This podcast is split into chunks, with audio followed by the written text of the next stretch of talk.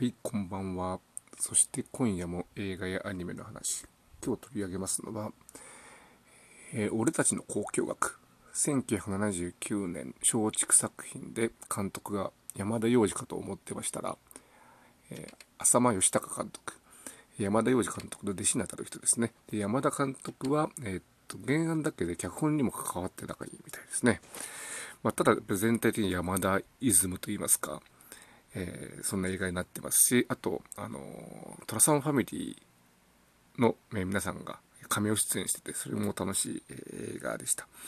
で、あのー、これとは別にやってる、私がやってるポッドキャスト、10分雄三で、えー、月一寅さんという企画を、えー、ここと雄三さんがやってまして、その関係で、えー、毎月1本ずつ、えー、寅さん、男はつらいシリーズを見てて、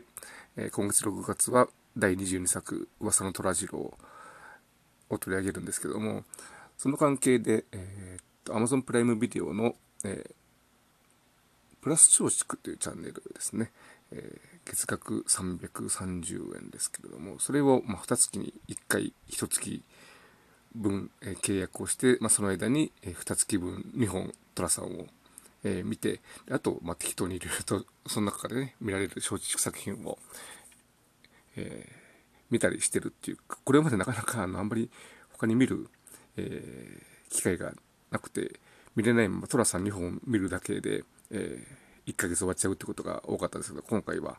たまたま見つけて、あ、懐かしいなと思って、えー、今日早速、俺たちの国境学を見てみました。で、この映画、まあ、ストーリーはね、全く単純なストーリーで、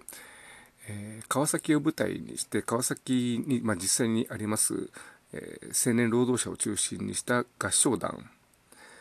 が、えー、大工を歌うという、まあ、本当に言ったらそれだけの話、ストーリーで言うとそれだけの話なんですけども、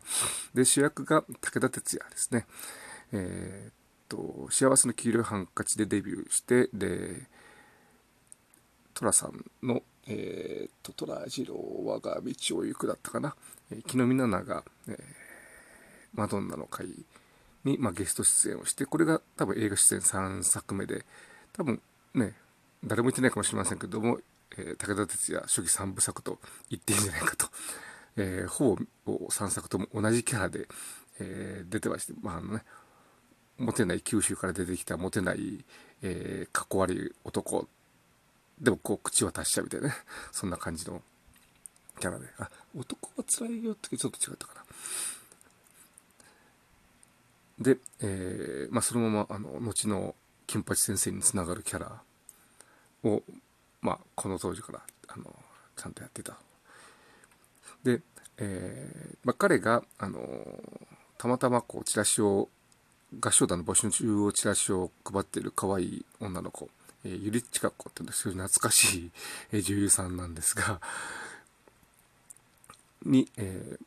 まあ、一目惚れをして、で、彼女がやってるっていう関係で、まあ、その合唱団に、え、行くようになるんですけども、まあ、動機が不純だからね、行かなくなったりとかね、いろいろ、あと、まあ、そこに合唱団に集まるその若い労働者、まあ、舞台が川崎っていうこともあって、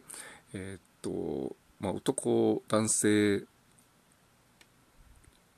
青年、男性、なんだ、労働者は、あのー、まあ、当時、最近あまり言わないけど、京浜工業地帯の中心であった川崎の、え、工場で働く、え、労働者がメインで、女性はね、いろいろ、あの、郵便局とか、え、病院とか、本屋さんとか、あと、えー、接待を伴う夜のお店で働いていたりとか、そういう、え、人たちが、こう、集まって、えー、100人以上、目標200人っていう、そういうような合唱団で、えー、年末の大工を歌うと、まあ、そこに至る過程でいろいろこうそれぞれの、えー、色恋沙汰ですとかいろいろあと健康上の理由とかいろいろあって、まあ、挫折とかねあと一旦挫折して、えー、復活したりというようなドラマがあってでクライマックスは本当に、えー、大工の合唱の部分をほぼ丸々、えー、映像で伝えるという。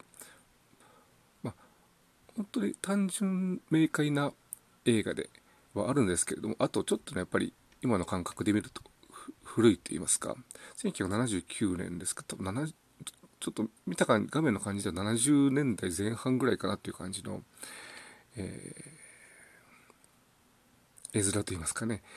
ではあるんですけれども、当時の、ま労働者、ま最近に本当に労働者っていう言葉自体がなかなか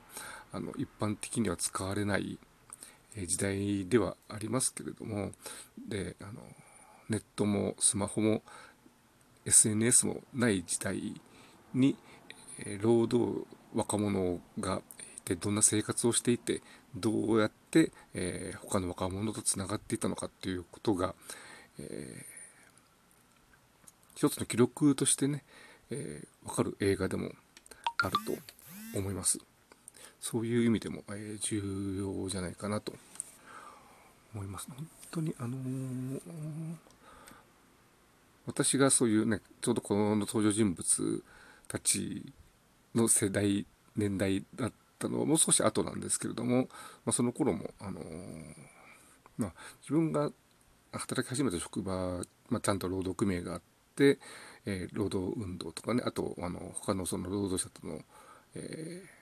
まあ、連帯といいますかね、一緒にあのいろいろ勉強したりするところにこう参加したりしてたりして、それも懐かしいなと思いながら見てたんですけれども、今は本当にそういう、そもそもね、一人一人の若者が、働いてる若者が、労働者、自分は労働者としてのこうね、権利とかね、そういうものがあるかどうか、あるっていうことを、こう、誰からも教えられないまま、えー、働き続けて、っていうか働き続けなくられなくて、挫折してっていうような、えー、今、えー、若者の実態もあるわけです。まあそういうこととこう比較してみるのもいい映画かな。だから、あのまあ、直接ですね、あの労働者の連帯というね、そういうような表現が出てきませんけども、えー、合唱を通じての、こう、つながり、絆って言いますかね、えー、労働者、青年労働者のつながりを、えー、描くというところではすごい良かったと思いますし、あと、あの、川崎って、ここ数年、あの、私東京とかに行った時の、えー、常宿にしてるのが川崎にある、あの、ドミトリーという、あの、一部屋に、えー、二段、簡易ベッドがこう、8つぐらいあって、1泊3000円とか、そういうような、えー、ところ。えっ、ー、と、川崎大使の近くにある、本当にこう、住宅街の中にある、もっと多分、もともとは、あの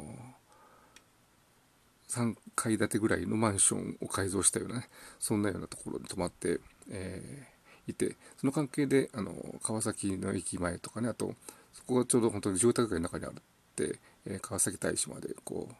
う、歩いて行ったりすることを何とかして、何とかしているうちに、川崎っていう街がこう、なんとなく好きになりましたし、あとね、えー、今 P リーグ、ボーリング P リーグの、えー、舞台にもなってます川崎グランドウォールも、えー、あってなかなかあのいい街だなと思ってます。それがそのね今から40年前の川崎というのを、え、見ることができてよかったかなというふうに思います。では今回は、えー、俺たちの好計画残念ながらあの Amazon プライムでは見ることできませんけれども何かのついでにこうプラス超プラス松竹を登録された方された時はぜひ一度ご覧になったら